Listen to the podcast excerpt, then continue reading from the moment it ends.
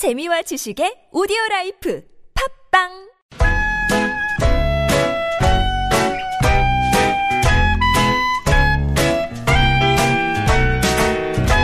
메마른 마음에 산뜻한 문화의 바람이 붑니다. 이다혜의 책 그리고 영화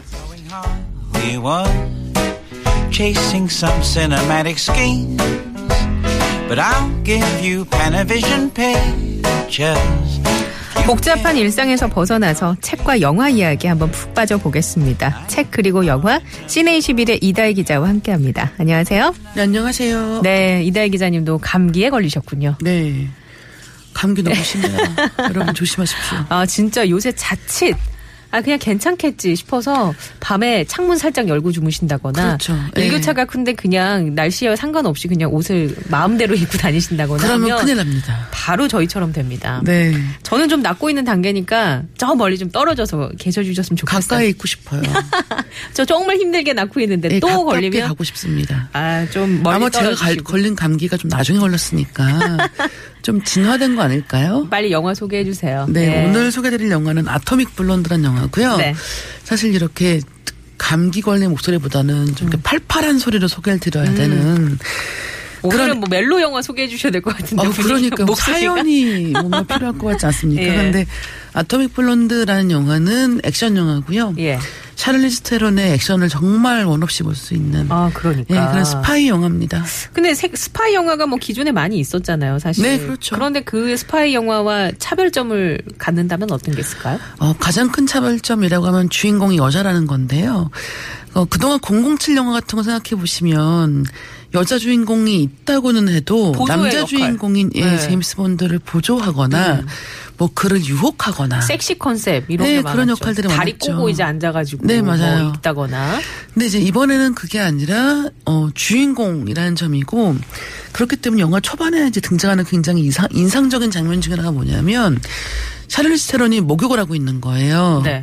그 목욕을 하는 게 이렇게 뭔가 이런 섹시한 연출 이런 게 아니라 목욕하고 있는 그 욕조에 앉아 있는 뒷모습을 보여줍니다. 네. 근데 그 뒷모습을 보면 멍투성인 거예요.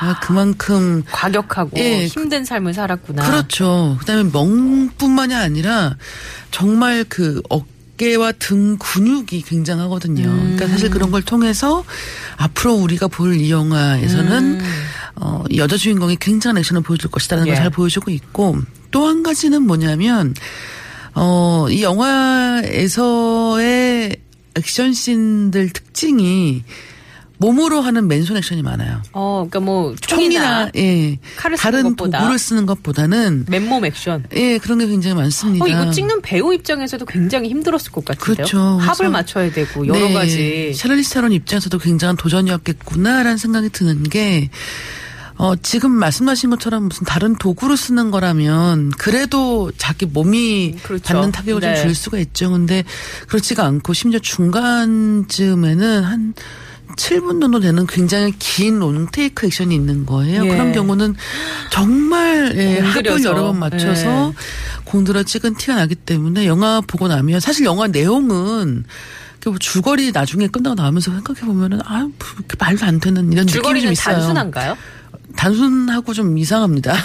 이상하다고까지 하셨어요? 예, 약간 말이 안 맞아요 어, 앞뒤가. 그래요? 근데 그럼에도 불구하고 굉장히 재미있게 볼 수 있다면 그 이유는 샤를리스 아, 테론의 네. 액션 씬. 액션 씬 자체가 굉장히 좋고 정말 저, 저게 좀 뻥 뚫리는 것 같은 느낌 어. 같은 게 있어서 어, 저는 지금까지 나온 많은 여자 스파이 이야기, 뭐 니키타 같은 영화들 있지. 않습니까? 근데 그런 영화들하고 비교했을 때, 어, 정말 앞으로 오랫동안 기억될 만한 어? 그런 작품이 아닌가 생각합니다. 킬빌 아까 어떤 분이 영화 얘기해 주셨는데 킬빌의 그 우만 서먼 아. 네. 비교를 해본다면 어떠세요? 우마 서먼입니다. 아, 우마 서먼. 예. 우만 서먼이라뇨? 우마 서먼. 예, 우마 서먼과 비교를 했을 때, 네. 어, 우마 서먼, 그러니까 사실 킬빌 같은 경우는 타란티노 감독 음. 때문이겠지만 약간의 유머가 있어요. 블랙 코드, 블랙 코미디 같은 예, 느낌. 예, 블랙 코드 아니고 블랙 아, 왜 이렇게 코미디. 지적하시는 거예요?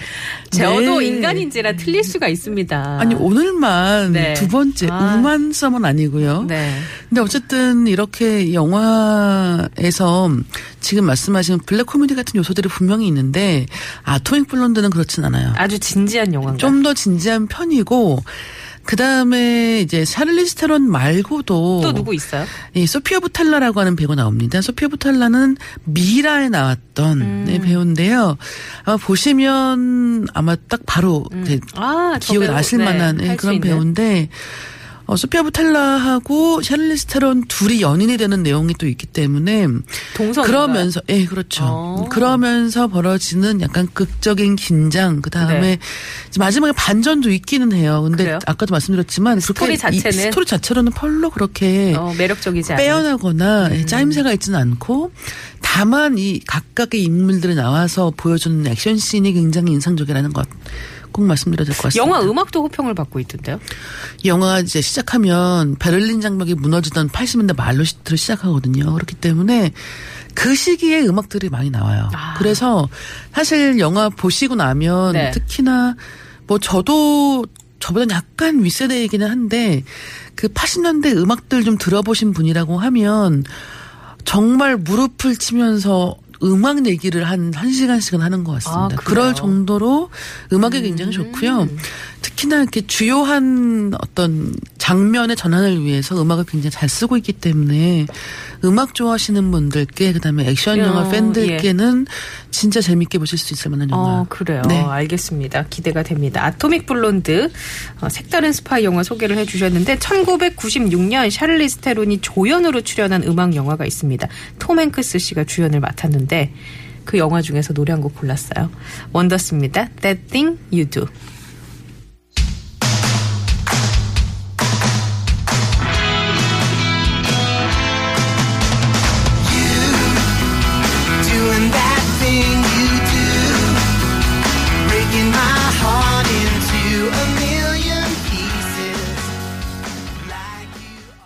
청취자 한 분이 두 분의 대화 너무 무서워요. 오차도 그냥 안 넘어가고 진정 센 언니 두 분이신 것 같아요. 후덜덜 이렇게 주셨는데 어떻게 생각하세요? 제가 이겼습니다. 네, 센 언니라고 말을 들으면 저는 절대 몸을 사르지 않고. 예. 네. 그러니까. 우만 서먼 아니다. 아, 여러분 네. 아셨죠? 제가 이러고 삽니다, 여러분. 이 센 언니한테 기가 죽어가지고요. 노래 나가는 동안 얼마나 여러분이. 백번뭐 얘기했어요. 이렇게 할 수 없다. 책 얘기해주세요, 책 얘기. 예, 책 얘기 네. 오늘 얘기할 책 제목은 아직 불행하지 않습니다라고 하는 책입니다. 아직 불행하지 않습니다. 예, 불행하지 않은데 아직이라고 하잖아요. 뭔가가 이게 그 의미가 있을 것 같은데요, 아직. 네, 일단 이 책을 쓴 저자가 김보통이라고 하는 웹툰 작가입니다. 가명이겠죠? 김보통. 예, 근데 보통이라고 하는 벌써 이- 범상치 않은. 예, 그렇죠. 보통은 아닐 것 그렇죠. 같잖아요. 예. 어, 이 김보통이라는 작가가 암환자라든가 이런 뭐 DP 개날 같은 작품들을 쭉 발표한 작가인데 어, 원래는 대기업 다니다가 대기업 그만두고 어, 자기가 하고 싶었던 예. 일을 하게 된 이제 그런 이야기를 담고 있습니다. 에세이집이고요. 예. 물론 이 안에도 일러스트가 있고 하지만 음. 기본적으로는 이제 글을 통해서 자기가 어떻게 회사를 그만두게 되었고 예. 그 이후의 삶은 어땠는가에 대해서 이야기를 푸- 풀어주고 있습니다. 보통 왜 이렇게 직장 출퇴근하다 보면 저도 그렇습니다만 아 물론 출근할 때 굉장히 기쁜 마음도 있죠. 이번 달 카드값도 내야 되고 다음 달도 카드값이 있고 할부 몇 달 남았는데 어? 예. 아, 카드값 때문에 다닌다는 얘기로 들리는데요, 갑자기? 아니었나요? 근데 예 하지만 또 동시에 아 정말 자유롭고 싶다. 네, 그런 생각 많이 하죠. 근데 요즘 들어서 퇴사하면서의 음. 이야기를 담은 책들이 꽤 있습니다. 보도도 많이 나오고 있고 기사도 네, 제 그렇죠. 주변에도 한 명 있거든요. 예, 근데 예. 그런 책들 보면은 아 역시 퇴사하고 나니까 나의 인생의 음. 의미를 깨달았고 내가 정말 자유로워졌고라는 식의 이야기가 많아요. 음. 네. 근데 여기서는 꼭 그렇진 않아요. 아 그래요? 예, 일단은 이 김보통 씨가 대기업에 갔다고 했잖아요. 예. 근데 원래부터도 대기업에 갈 생각은 아니었던 거예요. 근데 네. 아버지가 그래도 정말 예 그렇죠. 그래도 이런 번듯한 큰데 직장을 예, 간- 가야 다녀야지. 된다라고 해서 예. 갔는데 그러면 김보통 작가가 언제 회사를 그만두었는가? 아버지가 암 투병하다 돌아가셨어요. 그래서 돌아가신 다음에 회사를 그만둔 그런 경우입니다. 또 한 가지는 이제 아, 전 이 책 읽다가 너무 마음 아팠던 대목들이 뭐냐면 회사를 다니고 있다가 아버지가 이제 투병하시게 된. 거죠. 근데 아버지가 이제 암이라고 얘기를 듣고 자기는 아버지 곁에서 있을 시간도 부족한 상황인데 회사에서는 일만 하는 게 아니잖아요. 끝나고 회식을 해야 되는 거예요. 그렇죠. 술 마시러 가야 되는 네. 거예요. 그래서 술, 꽤, 꽤 좋은 일이 있어서 이제 술을 마시러 간 그런 자리였는데 눈물이 뚝뚝 나더라는 거죠. 음.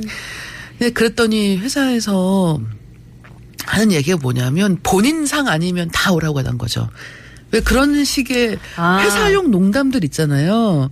뭐 저희 아버지가 편찮으신데 야, 야, 본인 벌써. 상 아니면 다 나와. 라는 식의 이야기 있잖아요. 근데 그게 사실 말하는 사람은 설마 그렇게 각각에게 쉽게, 예. 이렇게까지 어려운 사정이 있다는 생각을 안 하고 얘기하는 음. 거겠지만 그게 실제로 누군가에겐 굉장히 큰 상처가 되기도 중요한 하고 그렇죠. 예. 중한 무게감일 수 있는데. 그렇죠. 또 한 가지는 회사 그만둔 다음에 다들 주변에서 걱정하잖아요. 남들은 그, 그 회사에 못 들어가서 어, 안달인데. 너 이제 뭐 해 먹고 살래? 네, 그렇죠. 아직 앞이 팡, 창창한데 예, 예, 뭐. 예. 그리고 실제로 김보통 작가가 음. 퇴직금을 이렇게 자기가 정말 조금씩 헐어가면서 생활을 하게 되기 때문에 어 자기가 이제 이 그림을 그려서 뭔가 직접적으로 이 금전적인 이득을 얻기 전까지는 사실상 그냥 있는 돈 헐어가면서 사는 그렇죠. 상황인 거예요. 예. 그러니까 점점 먹고 살기가 어려워지는 거죠. 근데 이제 그런 과정에 대해서도 이 책 쓰고 있거든요. 아, 그런 것도 묘사가 예, 되었군요. 예, 그렇죠. 그래서 처음에는 뭐 식사를 어떻게 하다가 점점 이제 예산이 줄잖아요. 음. 예산이 줄면은 뭐 일테면 아침을 먹는데 아침 식사로 뭐 우유에 이렇게 시리얼을 말아 먹는데 점점 시리얼을 조금씩 해서 많이 어. 불리는 거예요. 일테면 그런 식의 이야기가 나온다는 것도 그러니까 퇴사하면은 당신 인생은 이제부터 꽃길이다 이런 식의 음. 이야기가 아니라 그게 얼마나 자기한테 필요한 일이었고 중요한 일이었기 때문에 어느 정도까지의 희생을 내가 감수했던가라는 이야기. 또 한 가지는 읽다 보면은 아 한국의 직장 문화가 이런 것이지라는 생각도 좀 많이 하게 되는 책입니다. 사실적인 묘사가 있나 보죠. 그 책에 굉장히. 네, 그렇죠. 예, 실제로 이제 음. 글로 그 동안은 쭉 이제 그림으로 또 이야기로 이 독자를 만나온 김보통 씨가 여기서는 그렇지 않고 자기 글로 쭉 풀어가고 있기 때문에 그럼 그 퇴사에 대한 관점은 어, 어떻습니까? 그 결, 결국에는 뭔가 나의 인생에 대한 큰 그림이 있고 네. 시- 구체적인 실행 방안이 있다면 권유하는 쪽으로 매짐이 나나요? 아니면 이책 제목 그대로예요. 아직 불행하지 예, 않습니다. 그렇죠. 그러니까 그 주변에서 걱정 많이 한다는 거예요. 음. 그리고 그때만큼은 지금은 그래도 많이 활동을 하고 있으니까 그만큼 그리고 이제 김호통 작가 작품들이 일본에서도 번역 소개가 됐거든요. 음. 근데 그런 것과 무관하게 어떻게 보면 자기가 어떻게 살고 싶은가에 대해서 어떤 방식으로 난 찾아왔는가라는 네. 이야기를 담고 있기 때문에 아 이런 거 보면 참 인간이 그 심리가 어 뭐라 해야 될까 이율 배반적인 것 같아요. 그러니까 군중 속에 있으면 좀 나와서 자유로움을 그렇죠. 만끽하고 싶고 또 자유로움을 만끽하면 뭔가 그 체계적인 조직 속에서 맞아요. 내 능력을 예. 발휘하고 싶고 여기 아닌데 가고 싶다라는 생각 을 음. 그렇죠. 굉장히 많이 하잖아요. 네. 근데 그게 어떤 때는 되게 위험할 수도 있고 네. 또 어떤 경우에는 정말로 인생을 바꿀 기회가 되기도 하는 것 그러게요. 같습니다. 요새 또 트렌드가 워낙 퇴사 학교, 그렇죠, 뭐 은퇴 그렇죠. 후, 뭐 네, 네. 내가 정하는 은퇴 이런 거다 보니까 이런 거에 편승해서 또 잘 팔리지 않을까라는 네. 생각도 드네요. 알겠습니다. 자, 오늘은 영화 아토믹 블론드 그리고 김보통 에세이 아직 불행하지 않습니다. 어, 두 편의 영화와 책 살펴봤는데 두 분 너무 재밌어요라고 이렇게 보내주셨네요. 네. 예. 우만썸은 아니라는 거. 아 그만 좀 얘기하세요. 우만썸은 아닙니다. 알겠습니다. 다음 주에 만나뵐게요. 네, 감사합니다. 네, 고맙습니다.